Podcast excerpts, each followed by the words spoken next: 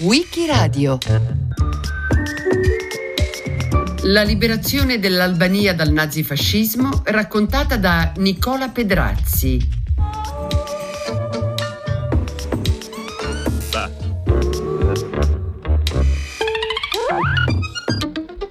In Albania il 25 aprile è il 29 novembre.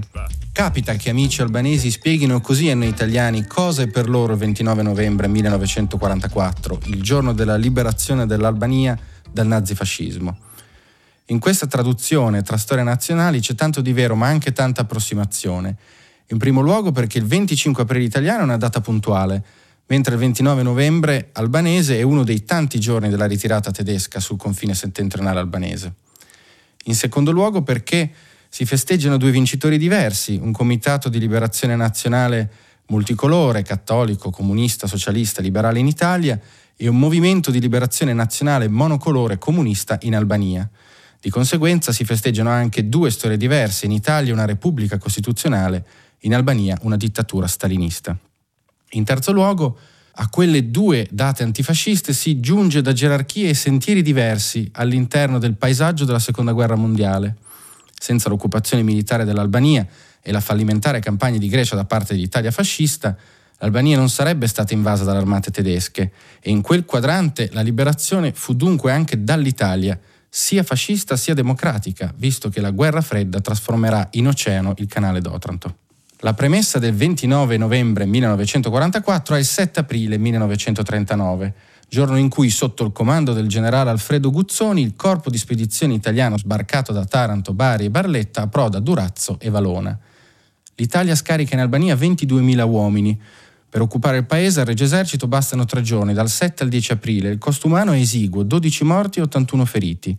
Una settimana dopo, il 16 aprile, il Quirinale ospita la cerimonia di unione delle due corone. Il sovrano albanese Zog è fuggito in esilio a Londra, Vittorio Emanuele III diventa re d'Albania e a Tirana si insedia un governo filo-italiano guidato da Shevchet Verlazzi sotto la luogotenenza di Francesco Iacomoni. Il mio destino, disse Mussolini al Consiglio dei Ministri nel 1937, è quello di rompere le scatole agli italiani. Ora si dedica anche agli stranieri. La parola d'ordine è questa. Più cannoni, più navi, più aeroplani dai giorni della preistoria, un grido ha valicato le onde dei secoli e la serie delle generazioni. Vai agli inermi! E così, per non essere da meno di Hitler che è arrivato a Praga, noi occupiamo Tirana. L'anno scorso a Rezogu che si sposava mandammo Ciano come testimone e un servizio da tavola d'argento. Cambiano i tempi e i servizi. Come ha scritto lo storico Alberto Basciani, l'occupazione dell'Albania è stata la risposta politica e militare più immediata e più facile che il regime fascista poteva offrire per cercare di contenere l'alleato tedesco. L'invasione è lampo perché preparata da più di un decennio di penetrazione economica. Lo stesso esercito albanese era stato addestrato da generali italiani. L'Albania infatti è dipendente dall'Italia sin dalla sua nascita, nel 1912. Stiamo parlando di una montagnosa e poco popolata periferia dell'impero ottomano, rurale nell'economia e clanico-feudale nella struttura sociale, che con la fine della sublime porta si trova minacciata dall'espansionismo serbo e greco e alla quale innanzitutto l'Italia garantì lo spazio geopolitico per esistere in forma statuale. Se capiamo che il nazionalismo risorgimentale albanese nasce antigreco e antislavo e mai antitaliano, capiamo perché una rilevante resistenza anti-italiana in Albania nel 1939 non si formi da subito. Agli occhi delle elite tiranesi coinvolti nei governi filo-italiani, ma anche dei pastori e dei contadini dell'interno, agli occhi degli stessi patrioti albanesi che nel 1912 avevano proclamato l'indipendenza. Gli italiani erano innanzitutto dei costruttori che da decenni lavoravano a strade e scuole e che agli albori della guerra arrivarono sì in armi, ma con l'intenzione di aggredire la Grecia a sud e vagheggiando la grande Albania etnica che i confini del 1912 avevano negato agli albanesi. Tirana today is a mixture of old and new. The new part was built by the Italians during their period of so-called colonization. The benefits of Italian skill in architecture and construction made the Albanian capital a fit place for the visits of Italian secret police and fascist thugs. Per i comandi italiani in Albania, il problema insurrezionale nei villaggi e nell'interno diventa serio solo nell'estate 1942. Gli eventi che cambiano il sentimento diffuso degli albanesi e la condizione militare delle truppe italiane oltre Adriatico sono tre. Primo, nell'autunno 1940 fallisce la campagna di Grecia e conseguentemente intervengono militarmente i tedeschi. Secondo, sempre nell'autunno del 40 si fonda il Partito Comunista Albanese per volontà degli emissari jugoslavi inviati da Tito. Terzo, nell'estate del 1943 c'è la capitolazione del fascismo, l'8 settembre e la conseguente occupazione nazista dell'Albania. In Grecia gli italiani pensano di andare marciando, ma le forze del generale Alexandros Papagos, appoggiate dalla Royal Air Force britannica, contrattaccano e umiliano le unità italiane sin dentro il territorio albanese. Veniamo così al secondo momento di rottura, il più importante per comprendere il 29 novembre albanese, ovvero la nascita del Partito Comunista Albanese. La storiografia comunista albanese ha insistito sul fatto che le prime cellule comuniste operano già durante l'occupazione italiana in realtà ancora nel 1941 il movimento è debole e diviso, tanto che il Comintern ordina al Partito Comunista Jugoslavo di impegnarsi in Albania. Sono gli emissari jugoslavi Miladin Popovic e Dusan Mugosha a radunare tre dei quattro litigiosissimi gruppi comunisti presenti nel paese e a fondare il partito l'8 novembre 1941. Come segretario, gli jugoslavi fecero eleggere un professore di liceo con qualche anno di formazione in Francia, il trentenne Enver Hoxha, un profilo medio e in quanto tale controllabile, senza particolari doti o meriti di combattente, ma con un notevole fiuto politico, caratteristica che gli consentì di governare l'Albania comunista fino al 1985. Njoftim i Komitetit Qendror të Partisë së Punës të Shqipërisë. I Presidiumit të Kuvendit Popullor të Republikës Popolore Socialiste të Shqipërisë. È morto a Tirana Enver Hoxha, segretario del Partito del Lavoro albanese, il partito comunista che fondò nel 1941 durante l'occupazione italiana e portò al potere dopo la liberazione nel 1944. Hoxha aveva 76 anni ed era da tempo sofferente di diabete. Si disse anche di recente che fosse stato colpito dal morbo di Parkinson. Il successore designato, Ramiz Alia, occupa dall'82 la carica di capo dello Stato. Sarà Alia a coordinare le cerimonie funebri che si svolgeranno a Tirana lunedì prossimo. L'agenzia sovietica TASS ha dato notizia della morte di Oggia senza commenti. Altrettanto ha fatto la jugoslava Tanjog.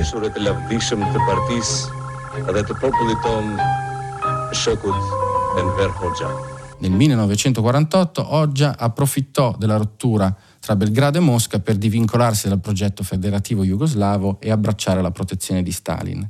Il primo problema degli storici albanesi vissuti durante il regime fu dunque quello di mitigare, occultare o cancellare il contributo jugoslavo alla formazione del Partito Comunista e alla resistenza albanese un contributo serbo e dunque nazionalisticamente inaccettabile e innominabile che ancora oggi è espulso dalla memoria albanese e che invece sarebbe fondamentale per comprendere il 29 novembre nella sua tridimensionalità.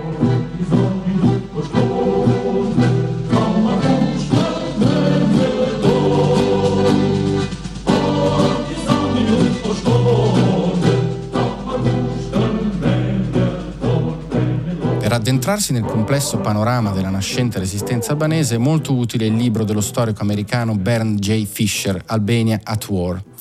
Fisher racconta molto bene che la resistenza albanese non nacque monocolore, ma lo diventò, ed essenzialmente per ragioni esterne. Appena nato, lo stesso Partito Comunista Albanese aveva posto come primo obiettivo l'unione delle sue forze a tutti i nazionalisti che volevano realmente un'Albania libera. Il 16 settembre 1942 a tale scopo il partito convocò la conferenza di Pesa, che fonda il movimento di liberazione nazionale, ma in quel momento l'ala più importante del nazionalismo albanese scelse di rimanere fuori e fondò la formazione del Balli Comtar, che in italiano possiamo tradurre come Fronte Nazionale. Perché avvenne questo? L'incapacità di trovare una sintesi tra i patrioti comunisti e i patrioti ballisti non si spiega solo sul piano ideologico, ma con le diverse opinioni sul futuro da dare al Paese. Potremmo dire che la sinistra del Partito Comunista, guidata dagli emissari di Tito, preparava già il terreno a un'Albania integrata nella federazione jugoslava, mentre i nazionalisti del Fronte Nazionale volevano non soltanto un'Albania indipendente, ma completa del Kosovo. Insomma, vista da prospettiva ballista, il Partito Comunista Albanese appariva come un'organizzazione straniera, jugoslava, e vista da prospettiva comunista, il Balli Komtar appariva come la vecchia elite dominante in cerca di futuro. Nelle descrizioni postume Oggia ebbe gioco facile nel raccontare i ballisti come minoranza fascista albanese. Ma la verità è che senza l'elezione degli jugoslavi difficilmente il suo profilo sarebbe emerso nel panorama del patriottismo albanese, ricco di personalità notevoli ma non comuniste, di cui l'Albania socialista del dopoguerra si privò in nome dell'antifascismo. Il Balli Comtar commise l'errore di non indicare con chiarezza chi fosse l'oppressore e il nemico contro cui combattere. La leadership nazionalista albanese vedeva come inevitabile la fine dell'occupazione italiana, ma perseverò in una linea attendista, sperando di evitare inutili distruzioni e a fasi alterne accettò di intessere relazioni politiche addirittura con gli invasori tedeschi. L'idea era quella di conservare le forze in vista dello scontro finale con i serbi comunisti i quali però finirono per egemonizzare il movimento di liberazione nazionale e divenire anche dinanzi ai riluttanti inglesi gli unici interlocutori internazionali della resistenza albanese e dunque i costruttori del nuovo ordine.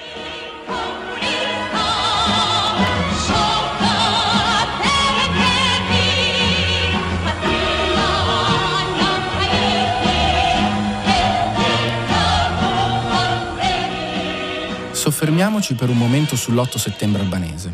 Come in Italia, anche in Albania la resistenza armata si scatena dopo l'armistizio e con la conseguente invasione dell'Albania da parte dei tedeschi. Già il 9 settembre i tedeschi penetrano nell'Albania del Nord, al generale Renzo Dalmazzo, comandante della nona armata, non rimase che sottoscrivere l'atto di resa. L'ultima indicazione passata ai comandi di divisioni italiane in Albania fu di muovere verso est, con l'obiettivo di raggiungere le stazioni ferroviarie della Macedonia e della Bulgaria. Da lì, stando a quanto dicevano i volantini che gli aerei tedeschi facevano piovere dal cielo, si sarebbe proceduto al rimpatrio in Italia. Alla firma dell'armistizio erano presenti in Albania 130.000 soldati italiani, di servizio in sei divisioni. Nel nono volume dello studio che il Ministero della Difesa ha promosso sulla resistenza degli italiani all'estero, il generale Coltrinari individua cinque casistiche. Il gruppo più consistente è costituito dagli internati, circa 75.000 soldati che seguirono gli ordini dei comandi della nona armata, consegnarono le armi ai tedeschi e vennero tradotti su rotaia nei campi di Germania e Polonia. Numericamente secondi sono i non combattenti, circa 20.000 soldati che compresero che il viaggio promesso dai tedeschi non era la via di casa e si rifugiarono presso famiglie albanesi offrendo la loro manodopera in cambio di ospitalità. Tra le 8.000 e le 10.000 unità riuscirono invece a rimpatriare via mare con mezzi di fortuna, mentre rimasero fedeli all'alleanza con i tedeschi tra le 6.000 e le 8.000 unità. Infine vi furono i combattenti. Coloro che scelsero di rimanere in armi contro il tedesco ebbero due vie, arruolarsi presso l'esercito di liberazione nazionale albanese, la cui prima brigata del comandante Mehmet Sheu ospitò il battaglione Gramsci, composto unicamente da italiani, o raggiungere il comando militare italiano Truppa alla Montagna, guidato dall'ex comandante della divisione Firenze, il generale Arnaldo Azzi. Si trattò in totale di non più di 3.000 uomini. I ricordi dei sopravvissuti, così come i loro destini, saranno vari, come il ricordo e il destino del sottotenente dell'esercito italiano in servizio in Albania dal 1942 al 1943, Carlo Azeglio Ciampi. Questo 104 gruppo pesante in cui io operavo e stavo al comando ed ero in ottimi rapporti con il tenente colonnello che comandava questo 104 gruppo pesante di Atocarre, che era il colonnello, tenente colonnello di complemento Giuseppe Mosconi. Il tenente colonnello Mosconi è scomparso. Quello che io seppi ricostruito, che era passato con i partigiani e di lui non si è saputo più niente, quindi è stato evidentemente è morto in qualche drammatica vicenda. Certamente io l'avrei seguito. Altri miei commilitoni che ho ritrovato andarono con i partigiani, anche loro, e hanno combattuto fino al termine della guerra con le truppe partigiane, come reparto italiano per le truppe partigiane, talché quando fu liberata Tirana, gli albanesi, entrando in Tirana, vollero che il reparto primo a sfilare a Tirana fosse quello degli italiani che avevano combattuto con i partigiani albanesi. È rilevante ricordare che fino alla fine del settembre 43 i porti albanesi rimasero in mano italiana. In sede di armistizio però non fu elaborato alcun piano per il recupero delle truppe italiane oltre Adriatico. Anche al di là del mare, gli ufficiali e i soldati appresero dall'armistizio dalle ambigue parole di Badoglio e anche al di là del mare alcuni si illusero che la guerra fosse finita e che il ritorno fosse imminente. La memorialistica dei soldati italiani in Albania fornisce diverse versioni di quelle ore drammatiche.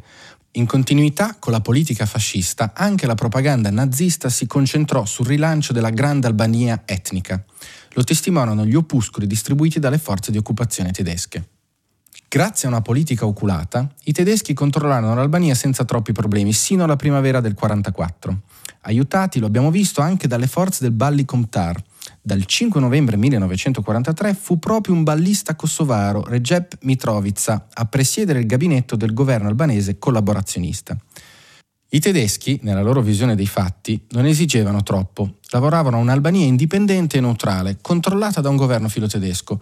Le loro priorità erano il diretto controllo della costa e delle strade principali.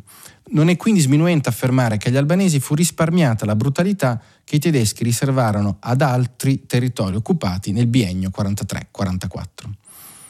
In un certo senso, la forza dei partigiani comunisti garantì ai tedeschi il collaborazionismo dei ballisti, in una sorta di circolo vizioso in cui i tedeschi avevano interesse a che il movimento partigiano non venisse completamente distrutto, perché questo li avrebbe privati dell'appoggio dei nazionalisti.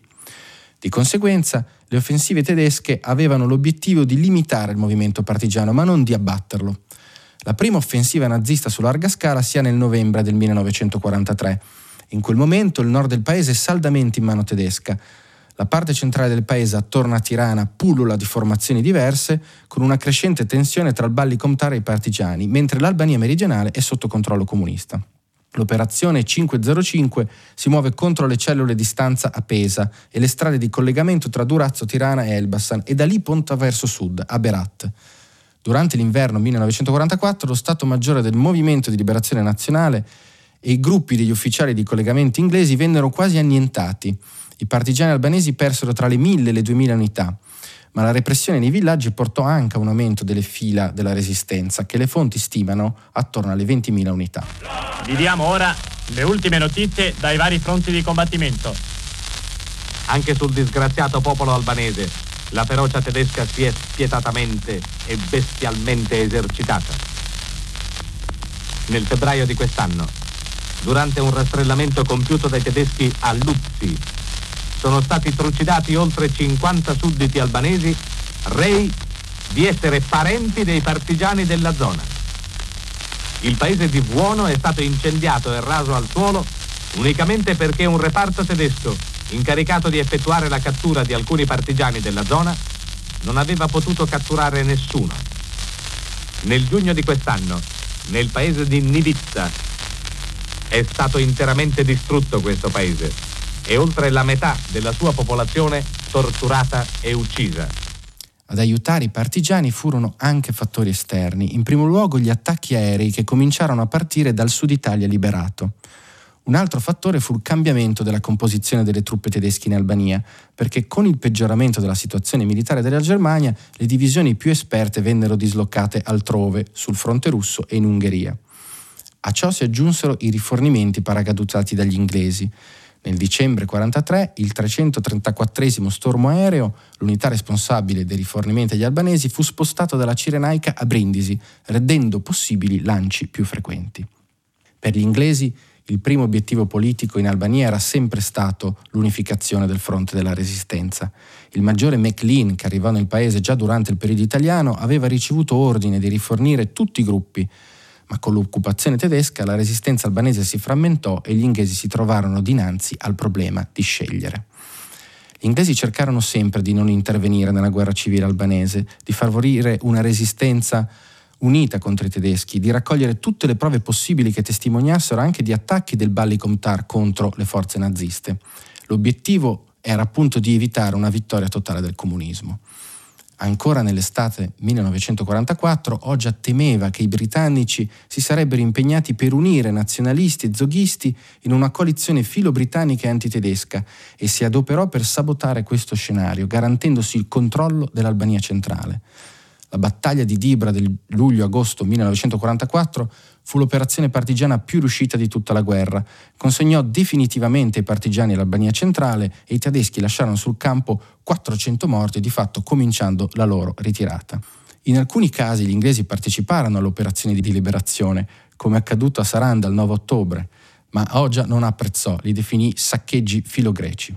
Dopo la caduta, il 28 agosto, dell'ultimo governo fantoccio tedesco-albanese, il potere decisionale passò nelle mani di Fitzum, il capo delle SS in Albania, che aveva il compito di garantire un ritiro disciplinato delle truppe tedesche anche al costo di seminare il terrore nella popolazione locale. Il paese di Kuki è stato incendiato tre volte e precisamente alla fine di settembre 1943, nei primi del gennaio 1944 e verso la fine del febbraio dello stesso anno. Ogni volta che gli infelici abitanti tutti poveri contadini senza risorse tentavano di riutilizzare le abitazioni semidistrutte o totalmente saccheggiate, i tedeschi tornavano nel paese e con sadica malvagità distruggevano nuovamente quanto era stato modificato. L'ultima e più importante battaglia della guerra partigiana in Albania si svolse a Tirana, trasformata dai tedeschi in una fortezza utile alla gestione del ritiro, che, va detto, proseguiva in maniera ordinata e senza eccessive perdite. Oggia comprese che dal punto di vista politico era fondamentale prendere la capitale prima che i tedeschi la abbandonassero di loro sponte e ordinò alla divisione di Mehmet Sheu l'attacco definitivo a partire dal 29 ottobre. A quel punto ad aiutare c'erano anche i reparti speciali della Long Range Desert Patrols e i bombardieri della RAF. I tedeschi non erano ancora pronti a ritirarsi completamente dovettero prendere tempo, per questo la battaglia fu aspra e lunga, anche se i dati variano da fonte a fonte. Across the Adriatic to Albania. In Tirana, the capital, Independence Day is being celebrated. 32 years ago, Albania was liberated from the rule of the Turks. But it has been the unfortunate experience of so many small European nations that their periods of independence have often proved no more than breathing space. Sooner or later, some other larger nation comes along to replace their independence with a yoke again. However, now they've been liberated again and they and we hope for the best. Il 17 novembre l'esercito di liberazione nazionale albanese entra nella capitale. I tedeschi rimasero in Albania altre due settimane, la abbandonarono attraverso Visegrad in direzione Sarajevo, dove si riunirono alle altre truppe tedesche dei Balcani. In Kosovo la resistenza antitedesca assunse caratteri jugoslavi più che albanesi, perché per molti albanesi etnici del Kosovo l'unione all'Albania, frutto dell'invasione tedesca, era stato un progresso. A paese liberato si scatenò l'atteso regolamento di conti tra le fazioni albanesi. Tra 44 e 45 le fucilazioni sommarie uccisero almeno un migliaio di persone e distrussero quello che rimaneva dell'elite dell'anteguerra. L'esercito di Enverogia non venne smobilitato, ma incrementato per assicurarsi il controllo del territorio. Le potenze occidentali si rifiutarono di estradare la lunga lista degli avversari albanesi di Ogia emigrati all'estero, ma durante la guerra si erano rifiutate anche di riconoscere un governo albanese in esilio, quindi poco alla volta, implicitamente, il governo di Ogia venne legittimato a livello internazionale. L'11 gennaio 1946 l'Assemblea Costituente proclama la Repubblica Popolare d'Albania. Da quel momento lo Stato albanese venne retto da un partito unico strutturato su modello sovietico, che per diretta volontà di Stalin gli albanesi ribattezzarono Partito del Lavoro d'Albania. Krijoj Shqipërinë e popullit, krijoj pushtetin e të popullit dhe po ndërton me sukses socializmin.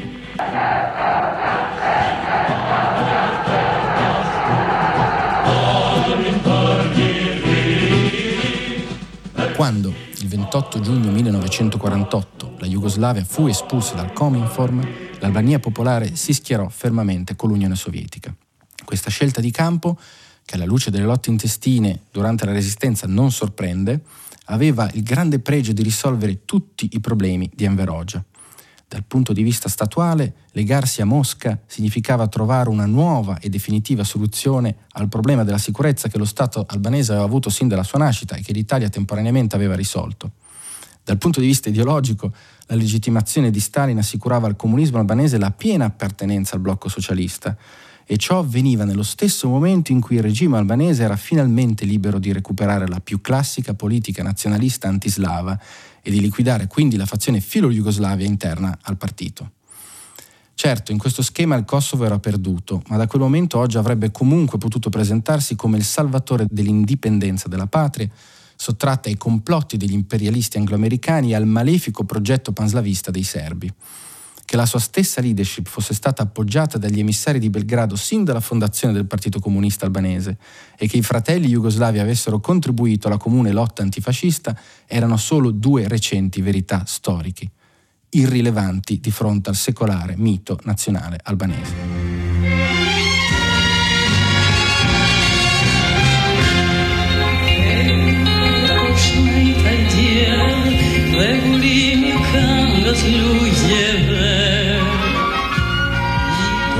Per concludere, facciamo ordine.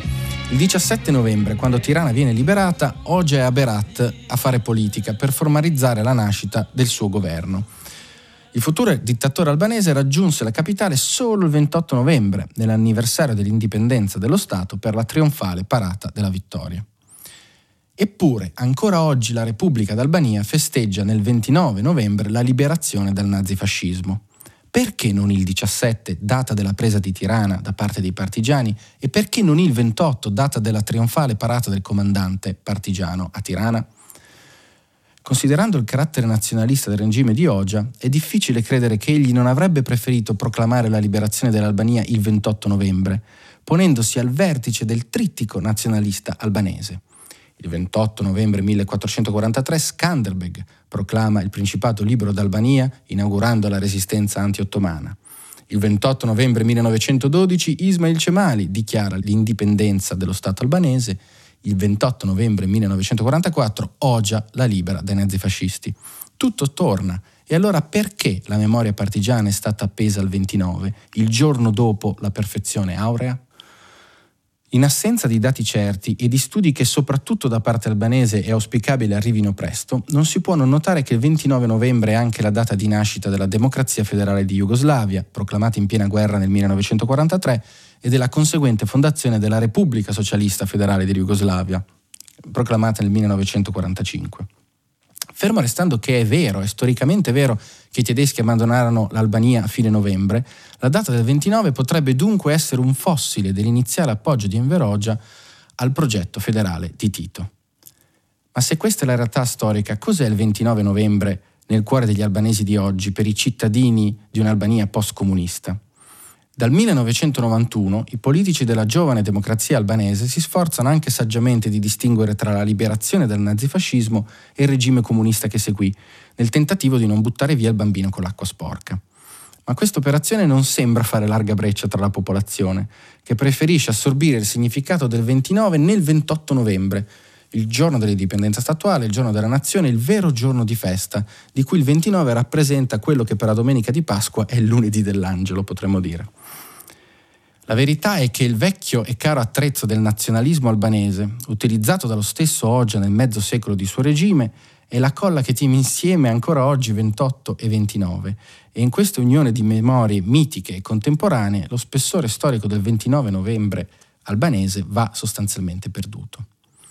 Eppure Similmente a piazza Skanderbeg, al cui centro campeggia un eroe invitto, circondato però da moschee ottomane, ministeri italiani, porticati sovietici, ovvero dai laciti di chi mise in discussione l'indipendenza che Skanderbeg rappresenta, in quella piazza anche il 29 novembre albano-jugoslavo custodirebbe al suo interno una ricchezza da riscoprire, che consentirebbe agli albanesi non solo di riconciliarsi con la storia del proprio paese, ma con la regione balcanica e con l'Europa. Il 29 novembre 1944 i partigiani comunisti cacciano i tedeschi dall'Albania. Nicola Pedrazzi l'ha raccontato a Wikiradio. A cura di Loredana Rotundo, con Marcello Anselmo, Antonella Borghi, Natascia Cerqueti e Roberta Vespa. Per riascoltare e scaricare il programma vai sul sito di Radio 3 o scarica l'app RaiPlay Radio.